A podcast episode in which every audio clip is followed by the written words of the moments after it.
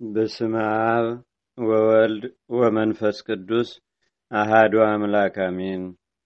አንድ አምላክ በሚሆን በአብ በወልድ በመንፈስ ቅዱስ ስም ህዳር 26 በዚህች ዕለት ቅዱስ ቢላርያኖስ ሚስቱ ኪልቅያና እህቱ ታቱስቢያ በሰማዕትነት አረፉ። ይህም ቅዱስ የሮማ አገር ሰው ነው።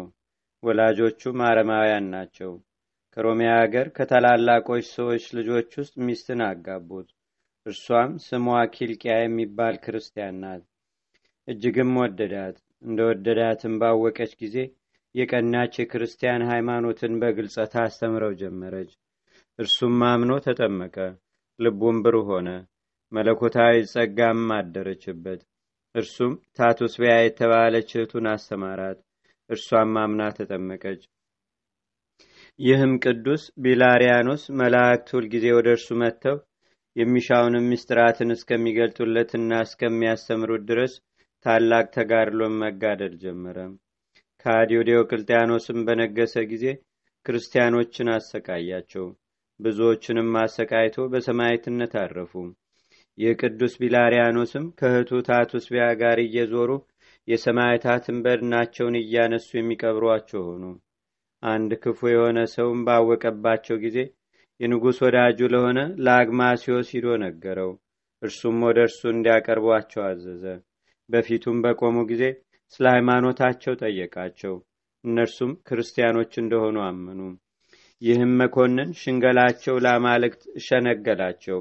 ይህም ለአማልክት የሚሰዉ ዘንድ ብዙ ቃል ኪዳንንም ገባላቸው። እነርሱ ግን አልሰሙትም። እንዲህም ብሎ አስፈራራቸው። ካልሰማችሁኝና ለአማልክትም ካልሰዋችሁ እኔ በጽኑ ስቃይ አሰቃያችኋለሁ አላቸው። እነርሱም ስቃይን ከቶ አልፈሩም። ጽናታቸውንና ትዕግስታቸውንም አይቶ አንገታቸውን ለሚቆርጥ አሳልፎ ሰጣቸው። ራሶቻቸውንም በቆረጧቸው ጊዜ ከዚያ ያሉ ሁሉ ነፍሶቻቸውን በደስታ ሲቀበሉ ብርሃናውያን መላእክትን አዩአቸው። መኮንኑም ይህን አይቶ ክብር ይግባውና በጌታችንና በአምላካችን በመድኃኒታችን በኢየሱስ ክርስቶስ አመነ። ንጉሱም ሦስት ቀን አሰረው። በአራተኛውም ከእስር ቤት አውጥቶ ራሱን በሰይፍ አስቆረጠው። ከቅዱስ ቢላርያኖስና ከሚስቱ ኪልቅያ ከእህቱ ታቱስቢያ ጋር የሰማዕትነት አክሊልንም በመንግሥተ ሰማያት ተቀበለ። ለእግዚአብሔር ምስጋና ይሁን። እኛንም በቅዱሳን ሰማዕታት በጸሎታቸው የሚማረን በረከታቸውም በአገራችን በኢትዮጵያ በሕዝበ ክርስቲያኑ ሁሉ ላይ ለዘላለሙ አድሮ ይኑር፣ አሜን። ሰላም ለቢላርያኖስ ብድንተ ሰማዕታት ዘቀበረ ምስለ እቱ ታቱስቢያ እንዘይትጋደል ህቡረ እማበቂ ህልቅያ ብእሲቱ በከመ አሚነ ተሜረ እስከ ኮኑ መላእት የውፅዎ ወትረ ወይዜንውዎ ዘይከውን ድህረ። በዝችም ቀን ቅዱሳን የደሴተ ሰንሲላ ኤጲስቆጶስ ጎርጎሪዮስና የሐይቅ ኢየሱስ ሞዓ መታሰቢያቸው ነው። በረከታቸውም በአገራችን በኢትዮጵያ በሕዝበ ክርስቲያኑ ሁሉ ላይ ለዘላለሙ አድሮ ይኑር፣ አሜን። ሰላም ለከ ብፁዕ ጎርጎሪዮስ ዘደሴተ ሰንሲላ ኤጲስቆጶስ እስለከ አቡየ በንተ ኢየሱስ ክርስቶስ ታበኒ መድኃኒተ ለድዌ ሥጋ ወነፍስ ማቃቤ ስራይ ቀሲስ መቦ ፈውስ። ሰላም ለኢየሱስ ሞዓ እግዚአብሔር ዘረከቦ አምሳለ ጽጌ ረዳ ጽጌ በሐይቀ ባህር ረቢቦ ዘምስለ ጻድቃ ምዕራፈ ተርላ አስቦ ዘበሰማያት እንዘይሄሊ ምስካቦ መጠና ዓመታት ሀምሳ ይሰከበ ገበገቦ። በዘችም ቀን የሀገረ ናግራን ሰማዕታትና የአባታቸውም የቅዱስ ሂሩት መታሰቢያቸው ነው። ይህም ዮስጢኖስ ለቁስጥንጥንያ በነገሰ በአምስተኛው ዓመት ለኢየሩሳሌምም አባ ዮሐንስ፣ ለእስክንድርያ አባ ጢሞቴዎስ፣ ለቁስጥንጥንያም አባ ጢሞቴዎስ፣ ለአንጾኪያም አባ አፍራሲዎስ ሊቃነ ጳጳሳት ሁነው ሳለ በኢትዮጵያም ጻድቁ ካሌብ ነግሶ ሳለ በዚያን ወራት ለአይሁድ ስሙ ፊናስ የሚባል አይሁዳዊ ነገሰ። በመጀመሪያ ግን ሳባ የተባለች አገር በኢትዮጵያ ነገስታት እጅ ውስጥ ነበረች። የሮም ነገስታት አስፋኒዮስና ጥጦስ ከኢየሩሳሌም አይሁድን ባሳደዷቸው ጊዜ ይህችን ሳባን አይሁድ ወረሷት። በውስጧም በኢየሱስ ክርስቶስ የሚያምኑ ብዙዎች ክርስቲያኖች የሚኖሩባት ታላቅ ከተማ አለች። ይህም የተረገመ አይሁዳዊ ፊናስ ሊያጠፋት በመጣ ጊዜ የዝችን የከበረች አገር በመስቀል ምልክት በዙሪያውም ያለ ቅጽሯን በበሮቿና በግንባጥሯ ላይም ያሉ ብዙ አርበኞች ሰራዊትን አይቶም በምንም ምክንያት ሊገባባት ስላልተቻለው ተቆጣ። እግዚአብሔር አጽንቷታልና። ነገር ግን በውጭ ያገኛቸውን ገበሬዎች ገደለ። ታናናሾችንም ማርኮ ለባሮቹ ሰጣቸው። ይህም ዲያብሎስን የሚመስለው አይሁዳዊ የኦሪትና የነቢያት ፈጣሪ በሆነ በእግዚአብሔር ስም እየማለ በተንኮል መልእክትን ላከ። እንዲህም አላቸው፣ እኔ ከእናንተ ጋር ጠብ አልሻም። ከሀገር ሰው አንዱንስ እንኳን ማጥፋት አልፈልግም። በሀገሪቱም ውስጥ የደም ጠብታ አይፈስም። ነገር ግን የከተማዋን አሰራሯን፣ አደባባዮቿንም፣ ገበያዎቿን ማየት እሻለሁ። ለሀገር ሰዎችም የተናገረው እውነት መሰላቸው። የካቢ ልጅ አባት ሂሩት ይህን አይሁዳዊ አትመኑት፣ ሐሰተኛ ነውና ደጁንም አትክፈቱለት አላቸው። አባት ሂሩትንም አልሰሙትም። ደጁንም ከፈቱለትና ገባ። ከገባ በኋላም አስቀድሞ የአገሪቱን ሰዎች ገንዘባቸውን እንዲዘርፏቸው አዘዘ። ሁለተኛም ነበልባሉ ወደ አየር እስቲደርስ እሳትን አንድደው የሀገሪቱን ኤጲስቆጶስ አባ ጳውሎስን እንዲያመጡ ታዘዘ። እርሱ እንደ ሞተን በነገሩት ጊዜ አጽሙን ከመቃብር አውጥቶ አቃጠለው። ከዚህም በኋላ ቀሳውስትን፣ ዲያቆናትን፣ መነኮሳትን፣ አንባቢዎችንና መዘምራኑን በቀንና በሌሊት መጽሐፍትን በማንበብ የሚተጉትን ሰበሰበ። እነርሱንም ከእሳት ውስጥ ጨመራቸው። ቁጥራቸውም አራት ሺህ ሀያ ሰባት ነፍስ ሆነ። ክርስቲያኖችም ክርስቲያኖችንም በዚህ ሊያስፈራራቸው አስቧልና። ዳግመኛም የብረት ዛንጅር በቅዱስ አባት ሂሩት አንገት ውስጥ እንዲያስገቡ እጆቹንና እግሮቹንም እንዲያስሩ ታዘዘ። ታላላቆቹንና የሀገሩን መኳንንትም እንዲያስሯቸው ክርስቶስን የማይክደው ሁሉ እንዲህ ተሰቃይቶ በክፉ አሟሟት ይሞታል የሚል አዋጅ ነጋሪ እየጮኸ በከተማ ውስጥ እንዲያዞሯቸው አዘዘ። ቅዱሳን የክርስቲያን ወገኖች በሰሙም ጊዜ እንዲህ እያሉ ጮኹ። እኛ ያመንበትንና በስሙ የተጠመቅንበትን ክብር ይግባውና ክርስቶስን አንክደውም። ይህ ርጉም አይሁዳዊም ሰምቶ ወንዶችና ሴቶችን፣ ወጣቶችንና ሕፃናቶችን፣ ሽማግሎችን ሁሉንም እንዲገድሉ አዘዘና ገደሏቸው። ቁጥራቸውም አራት ሺህ ሁለት መቶ ሀምሳ ሁለት ነፍስ ሆነ። ከዚህም በኋላ የቅዱስ ሂሩትን ሚስት ቅድስት ድህማን ከሁለት ሴቶች ልጆቿ ጋር ያዟት። እነርሱም በቤታቸው መስኮት ከሚገባው በቀር ፀሐይ ያልነካቸው ናቸው። ደርሰውም በአይሁዳዊ ንጉሥ ፊት በቆሙ ጊዜ እርሱም ሃይማኖታቸውን ያስክዳቸው ዘንድ በብዙ ተንኮል ሊሸነግላቸው ጀመረ። እምቢ ባሉትም ጊዜ የራሳቸውን መሸፈኛ እንዲገልጧቸውም አዘዘ። የሀገር ሴቶችም እስከሚያለቅሱ ድረስ ከልጆቿም የምታንስ አንዲቱ ዕድሜዋ አስራ ሁለት ዓመት የሆነ ከንጉሱ ፊት ላይ ምራቋን ተፋችበት። ወታደሩም አይቶ ሰይፉን መዞ አንገቷን ቆረጠ።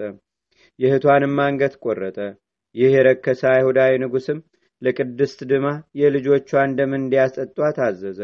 እርሷም ቀምሳ የሕያው እግዚአብሔር ልጅ ጌታዬና አምላኬ መድኃኒቴ ኢየሱስ ክርስቶስ ያመሰግናለሁ እንደ ቁርባን መስዋዕት የሆነውን የልጆችን ደም እኔ ባሪያህ እንድቀምስ አድርገሃልና አለች።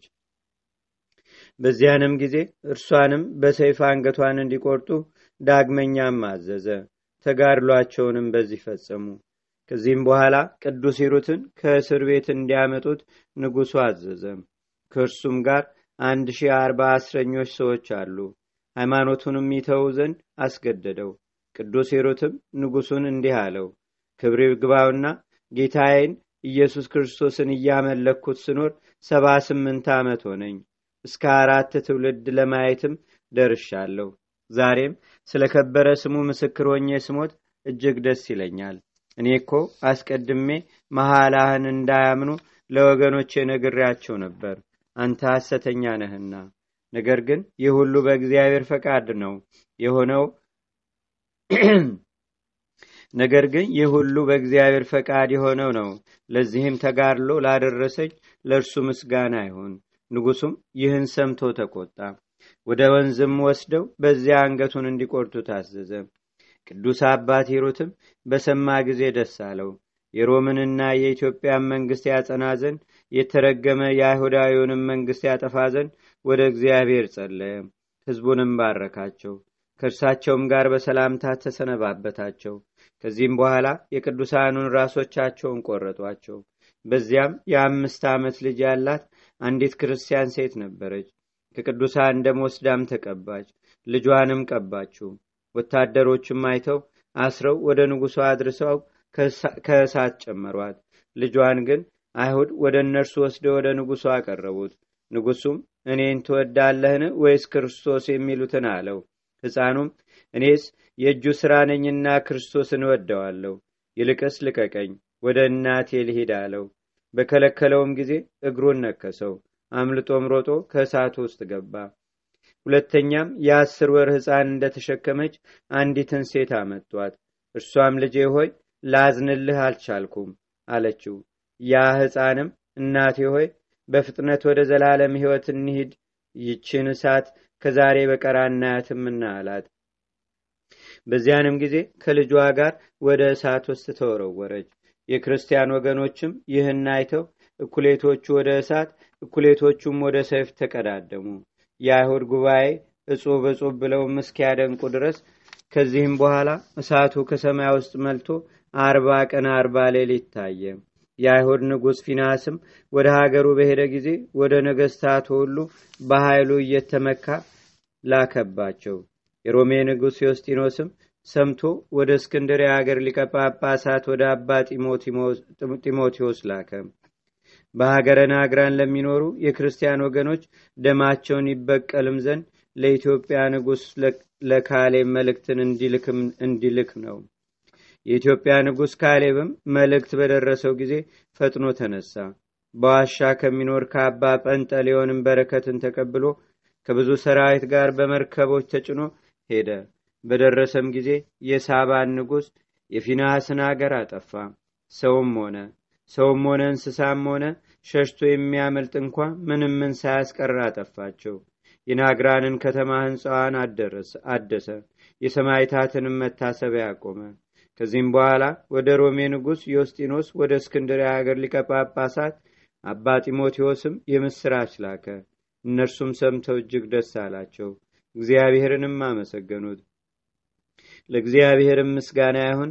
እኛንም በሊህ ሰማዕታት ጸሎት ይማረን። በረከታቸውም በአገራችን በኢትዮጵያ በሕዝበ ክርስቲያኑ ሁሉ ላይ ለዘላለሙ አድሮ ይኑር፣ አሜን። ሰላም እብል ስነክሙ ማዕድመ ከዋክብተ ናግራን ሰማየት ዛብራይክሙ አለመ አራቄ ኩኑነ ወመስተሳልመ በቅድመ አምላክ ፈታይ አመ ኃጢአትነ ቆመ በእንተ ስሙ ዘካውክሙ አርይዎ ደመ። በዝችም ቀን የተመሰገነና የከበረ ንጹሕም የሆነ የኢትዮጵያዊ አባታችን የአቡነ ሀብተ ማርያም የእረፍቱ መታሰቢያ ነው። የዚህ ቅዱስ አባት የትውልድ አገሩ የራወይ በምትባል በስተ ምስራቅ ባለች አገር ውስጥ ነው። በዚያም ስሙ ፍሬ ብሩክ የሚባል አንድ ሰው ነበረ። ይህም ክቡራንና ታላላቅ ከሚባሉት በዚች አገር ታላላቅ ሰዎች አንዱ ነው። እጅግም ሀብታም ነበር። ብዙ ንብረትም አለው። በሕጋዊ ጋብቻም ስሟ ዮስቴና የምትባል ብላቴና ድንግልንም አገባ። ይህችም የተመረጠች በበጎ ሥራም የተሸለመችና ያጌጠች ናት። ነገር ግን አስቀድመን በዚህ ዓለም ከሕግ ባሏ ጋር በንጹሕ ጋብቻ እግዚአብሔርን በመፍራት ምጽዋትን በመስጠት የዋህነትን፣ ትህትናን፣ ፍቅርን፣ ትዕግስትን ገንዘብ አድርጋ በጾም በጸሎት ተወስና እንደኖረች እነግራችኋለን። በእንደዚህም ሳለች ጌታችን በወንጌል ሰው ዓለሙን ቢያተርፍ ነፍሱን ካጠፋ ምን ይጠቅመዋል እንዳለ ለአንቺ በዚህ ዓለም መኖር ምን ይረባሻል የሚል ሐሳብ መጣባት። ከዚህም በኋላ ወጣች። ፈጥናም በሀገሯ ትይዩ ወደሆነ ምድረ በዳ ደርሳ ወደ መካከሉ ገባች። በዚያም በረሃ አራዊት እንጂ ሰው አይኖርበትም። በዚያም ደጃፏ የተከፈተ ታናሽ ዋሻ አግኝታ ምንም ምን ሳትነጋገር ወደ ውስጧ ገብታ ቆመች። የዳዊትንም መዝሙር የሚጸልይ ሰው አይታ ደነገጠች። እርሱም ባያት ጊዜ ፍርሃትና መንቀጥቀጥ በላይ ወረደበት። በመስቀል ምልክትም በላዩዋ ማትቦ የእግዚአብሔርን ስም ጠራ። እንዳልሸሸችም አይቶ ሰው መሆኗን አወቀ። ባወቀም ጊዜ እንዲህ ብሎ ገሰጻት። ወደዚህ ምን አመጣሽ? ለእኔ እንቅፋት ልትሆኝ ነውን? አሁንም ከዚህ ፈጥነሽ ሂጂ አላት። እርሷም አባቴ ሆይ አንተ እንዳሰብከው አይደለውም። እኔ ለሕያው እግዚአብሔር ልጅ ለኢየሱስ ክርስቶስ አገልጋዩ ነኝ እንጂ በእርሱ ፍቅርና በእናቱ በእመቤቴ በቅድስት ድንግል ማርያም ፍቅር ያለኝን ሁሉ ትቼ ንቄ ከዓለም ወጥቼ ወደዚህ መጣው። በዚህ ቦታዋም ከአራዊት በቀር ሰው እንዳለ አላወቅኩም። አሁንም አባቴ ይቅርታ አድርግልኝ፣ ወደ ሌላ ቦታ እሄዳለሁ አለችው። በዚያንም ጊዜ ከእርሷ የሚሆነውን መንፈስ ቅዱስ ገልጾለት እንዲህ አላት። ዜናው ወደ ዓለም ሁሉ የሚወጣ በሕይወተ ሥጋም እያለ የብዙዎች ሰዎች ነፍሳትን ከሲኦል የሚያወጣ እንደ መላእክትም ክንፎች ተሰጥተውት ወደ አርያም ወጥቶ የሥላሴን የአንድነትና የሦስትነትን ምስጢር የሚያይ ልጅንም ትወልጅ ዘንዳለሽና ወደ ቤትሽ ተመለሽ አላት። ቅዱስ ዮስቴና ከዚያ ሽማግሌ ባህታዊ ይህን በሰማች ጊዜ አድንቃ የፈጣሪ ፈቃዱ ከሆነ ከሆነም ብላ ወደ ቤቷ ተመለሰች። ከጥቂት ቀኖችም በኋላ ጸንሳ ይህን ደምግባቱ መልኩ የሚያምር ልጅን ወለደች። በእናትና በአባቱ ቤትም ታላቅ ደስታ ሆኖ ለድሆችና ለጦማዳሪዎች ለዘመዶቻቸውና ለጎረቤቶቻቸው ታላቅ ምሳ አደረጉ። እነርሱም በጠገቡ ጊዜ እነርሱንም ሕፃኑንም መረቋቸው። ሕፃኑም አርባ ቀን በሆነው ጊዜ እንደ ሕጉና እንደ ስርዓቱ ወደ ቤተ ክርስቲያን ወሰዱት። ካህኑም ተቀብሎ ባጠመቀው ጊዜ ስሙን ሀብተ ማርያም ብሎ ሰይሞ ለክርስትና አባቱ ሰጠው። ሕፃኑም ጥቂት ባደገ ጊዜ በቤተ ክርስቲያን ውስጥ እግዚኦ መሐረነ ክርስቶስ ሲሉ ሰምቶ ሕፃን ሀብተ ማርያም በልቡ ይህቺ ጸሎት መልካም ናት፣ እኔም መርጫት አለው በዚህ ዓለም ስህተትን አስቦ ከመስራት በሚመጣውም ዓለም ከገሃነም እንደምድንባት አውቃለሁና አለ። ይህንንም ብሎ የሚሰራውን ማንም ሳያውቅበት ይህን ጸሎት ከማዘውተር ጋር ሌሊቱን ሁሉ በመስገድ ይጸልይ ነበር። ከዚህም በኋላ አባቱ የበጎች ጠባቂ አደረገው። በአንዲት ዕለቱም በጎቹን እየጠበቀ ሳለ ብዙ የበግ ጠባቂዎች እሸት ተሸክመው መጥተው ና እንብላ አሉት። እርሱ ግን ከወዴት እንዳመጣችሁት የማላውቀውን አልበላም አላቸው። እነርሱም በቁጣ ዓይን ተመልክተው ተጠቃቀሱበት። እሸቱንም በልተው ከጨረሱ በኋላ የከበረ ሕፃን ሀብተ ማርያምም ታላቅ ዝናብ ስለመጣ ወደ የቤታችን እንመለስ፣ ከዚህ የምንጠለልበትና የምንጠጋበት ቤት ወይም ዋሻ የለምና አላቸው። እነርሱም እኛ የማናየውን የሚያይ ሌላ ዓይን አለህን? በሰማይ ፊት ምንም ደመና ሳይኖር ሀገሩን ብራ ሆኖ ሲታይ እንዴት ይዘን ማልትላለ አሉት። እርሱም እኔ የማውቀውን እናንተ አታውቁትም፣ ግን ወደ ቤታችሁ ግቡ አላቸው። እረኞችም ባልሰሙት ጊዜ ፈጥኖ ተነስቶ በጎቹን እያስሮጠ ወደ ቤቱ ገባ። ወደ ቤቱም በገባ ጊዜ ታላቅ ዝናብ መጣ። ነፋሳትም ነፈሱ፣ መብረቆችም ተብለጨለጩ፣ ነጎድጓድም ተሰማ፣ ደመናትም ተነዋወጹ። ይህ ሁሉ በላያቸው ሲወርድ መሸሸጊያ አላገኙም። ከጥቂት ቀኖችም በኋላ በጎቹን እየጠበቀ ሳለ ብዙ የበግ እረኞችም አብረውት ነበሩ። አንድ የበግ ጠባቂም መጥቶ የወጣት ሀብተ ማርያም ነጠቀውና ሄደ። ብላቴና ሀብተ ማርያምም በትሬን ለምን ትቀማኛለህ አለው። እረኛውም በትቢት በትቢት ቃል በጉልበቴ ነጥቄሃለሁ አለው። ብላቴና ሀብተ ማርያምም እኔ ኃይል የለኝምና ነገር ግን በጎችን የምጠብቅበትን በትሬን እንዳትወስድብኝ በሕያው እግዚአብሔር ስም አምልሃለሁ አለው። ያም የበግ ጠባቂ እምቢ አልኩህ አለው። ብላቴናው ሀብተ ማርያምም አንድ ጊዜ በፈጣሪ ስም አማልኩ፣ ከእንግዲህ ወዲያ ደግሜ አላምልህም። በአንተ ላይ የሚደረገውን ራስህ ታውቀዋለህ። ይህንም ተናግሮ ዝም አለ። በዚያንም ጊዜ ያ የበግ ጠባቂ በአየር ውስጥ ተዘቅዝቆ ተሰቀለ። የእግዚአብሔር አገልጋይ ሀብተ ማርያምም ማረኝ እያለ ይጮህ ጀመረ። የሎል እግዚአብሔርን ስም አቃለዋልና ተሰቅሎም ዋለ። እረኞች ሁሉም አይተው አደነቁ፣ ፈሩትም። ይህን ሰነፍ ማርልን፣ እግዚአብሔር ያደረገልህን ኃይል አይተናልና አሁንም ስለ እመቤታችን ስለ ቅድስት ድንግል ማርያም ይቅር በለው አሉት።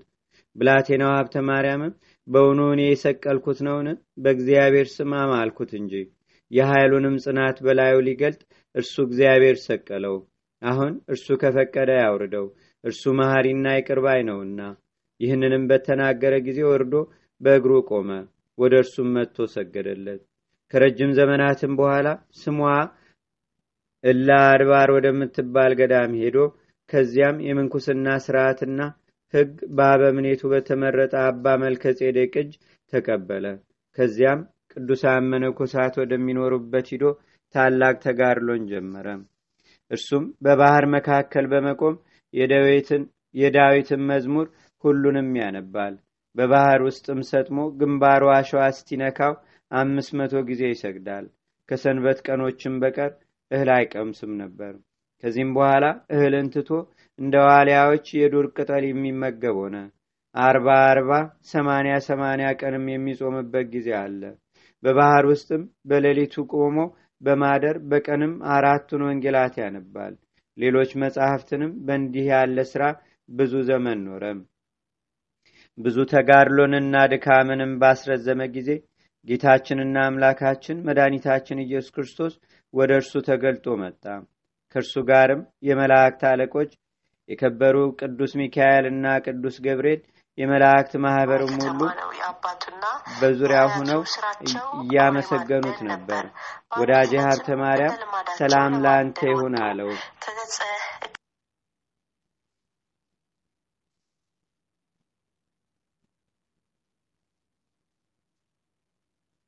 በዚያንም ጊዜ ከግርማው የተነሳ ወድቆ እንደ በድን ሆነ። ጌታችንም በከበሩ እጆቹ አንስቶ እፍ አለበትና ጽና፣ ኃይልንም ላድሳት እንጂ ላጠፋ አልመጣሁምና ተጋድሎህና ድካምህ ሁሉ በኢየሩሳሌም ሰማያዊት እንደተጻፈ በእውነት እነግርሃለሁ። እነሆ እኔ በጎ ዋጋህን በዚህም ዓለም በሚመጣውም ዓለም እከፍልሃለሁ። የማቴዎስንና የማርቆስን ወንጌል በምታነብበት ጊዜ በተራራዎችና በዋሻዎችም በፍሩክታ ተሰውረውም ወደሚኖሩ እንዳንተ ካሉ ቅዱሳን ጋር ለመገናኘት በላዩ ተቀምጠህ ወደ ምስራቅ ወደ ምዕራብም ወደ ሰሜንና ደቡብ የምትበርበት የብርሃን ሰረገላ ሰጠው።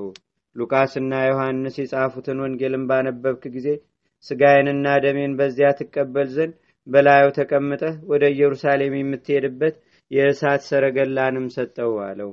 ከብዙ ዘመናትና ከብዙ ተጋድሎ በኋላም የሚሞትበት ጊዜ ሲደርስ ለሞቱ ምክንያት የሚሆን ቸነፈር ያዘው።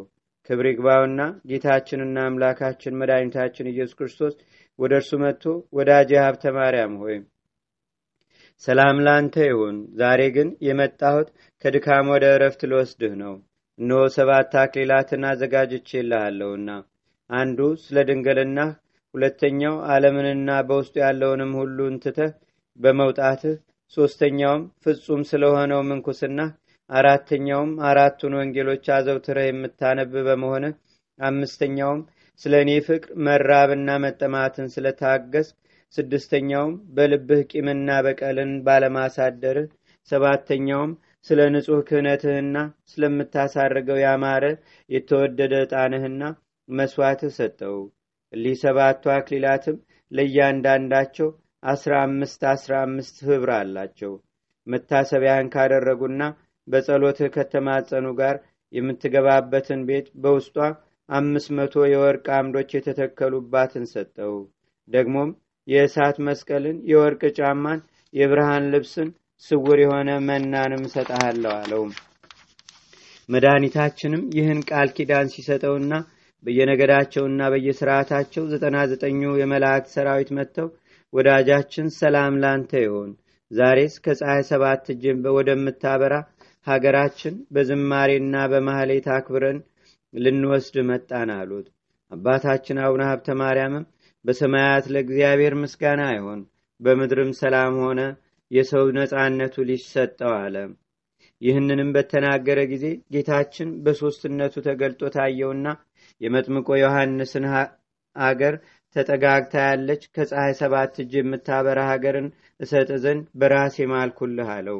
መታሰቢያህን የሚያደርገውን በስምህ ለቤተ ክርስቲያን መባ የሚሰጠውን ስምህንም የጠራውን ወደዚህች ሀገር አገባዋለሁ። አራቱን ወንጌሎችም እያነበብክ ስለ ኖርክ የእያንዳንዲቱን ቃል ፍሬዋን አንዳንድ ሺህ አደረግኩልህ። ይኸውም ካንተ በኋላ ለሚመጡ ልጆችህ መጽሐፈ ገድልህን ለሚያነቡና በእምነት ለሚሰሙ የገድልህ መጽሐፍ በተነበበበት ውሃ ለሚረጩ ለሚነከሩበትም ይህን ቃል ኪዳን ሰጥቻለሁ። ከዚህም በኋላ መድኃኒታችን አፉን ሶስት ጊዜ ሳመው። በዚያንም ጊዜ ከፍቅሩ ጣዕም ብዛት የተነሳ ነፍሱ ከስጋው ተለየች። ጌታችንም ተቀብሎ አቅፎ ከእርሱ ጋር አሳረጋት። በመላእክት ጉባኤም ብዙ ምስጋና ተደረገ። ለእግዚአብሔርም ምስጋና ይሁን። እኛንም በዚህ ጻድቅ ጸሎት ይማረን። በረከቱም በአገራችን በኢትዮጵያ በህዝበ ክርስቲያኑ ሁሉ ላይ ለዘላለሙ አድሮ ይኑር፣ አሜን። ሰላም እብ ለቀሱ ተማይ እንተ ተፈልጣ እስከ እነትገብ ድህረ በትእዛዘ ክርስቶስ ቤጣ። ሀብተ ማርያም ብፁ ተመጣየ ኪዳን ማፈየውጣ እስለከ ትቀባ ለነፍሰ ዚያየ እያስፍጣ። አርዌ ሰማይ ርጉም አጊቶ ከማነበጣ በዝችም ቀን የጌሊዮስ የምኳስና የማርሊዮስ መታሰቢያቸው ነው። በረከታቸውም በአገራችን በኢትዮጵያ በህዝበ ክርስቲያኑ ሁሉ ላይ ለዘላለሙ አድሮ ይኑር፣ አሜን። አንድ አምላክ በሚሆን በአብ በወልድ በመንፈስ ቅዱስ ስም ህዳር 27 በዚች ቀን ለፋርስ ንጉሥ ለሳፎር ልጅ ለንጉሥ ሰክራድ ከጭፍሮቹ ውስጥ የሆነ ህዋሳቱንም የተቆራረጠ ቅዱስ ያዕቆብ በሰማይትነት አረፈም። በዚች ዕለት ከሰባ ሁለቱ አርድት የአንዱ የፊልሞና መታሰቢያው ነው። በዚችም ቀን በንሁር ከሚባል አገር ቅዱስ ጢሞቴዎስ በሰማይትነት አረፈ። በዚችም ቀን የገበርማው የአባ ተክለ የአባ ገብረ ዮሐንስ የደብረ ቁንጽል የአባ ሊቃኖስም መታሰቢያቸው ነው። በዚችም ቀን የጌታችንና የአምላካችን የመድኃኒታችን የኢየሱስ ክርስቶስም የስቅለቱ መታሰቢያ ነው። በዚችም ቀን ዘርቦች በምትባል አገር የደብረ ጉይ የሰማያት ቀለሜንጦስም መታሰቢያው ነው። ለእግዚአብሔርም ምስጋና ይሁን። እኛንም በቅዱሳን መላእክት፣ ጻድቃን፣ ሰማዕታት፣ ደናግል፣ መነኮሳት፣ አበው ቀደም ይልቁንም በሁለት ወገን ድንግል በምትሆን በእመቤታችን በቅድስተ ቅዱሳን በድንግል ማርያም ረድኤትና በረከት አማላጅነቷን በአገራችን በኢትዮጵያ በሕዝበ ክርስቲያኑ ሁሉ ላይ ለዘላለሙ አድሮ ይኑር፣ አሜን። ዛቅረብኩ ማሌታ ዘኪራ ይላፈ ምለተጸምዱከ ዘልፈ ለላነብብ ተወከብ ዘንዴቴ መጽሐፈ እንተረሰይከ እግዚኦ ጸሪቀ መለት ውኩበ ምላቡ ብውላን ዘተርፈ ነቢያት ቅዱሳን ዋርያት ሰባኪያን ሰማዕቶ ጻድቃን ደናግል አዲ ወመነኮሳት ቴራን ባርኩ ባርኮ ጉባኤ ዛቲ መካን እስካረጋዊ ሊቁኑስ ህፃን ለዘጻፎ በክርታስ ወለዛ ጻፎን ዘይደርስ ለዛ አንበቦ ለዘተርጎሞ በልሳን አዲስ ወለዘሰማ ቃሎ በዝነ መንፈስ በጸሎተሙ ማርያም አራቂተ ኩሉም ባይ ስቡረ ማረነ ኢየሱስ ክርስቶስ አቡነ ዘበሰማያት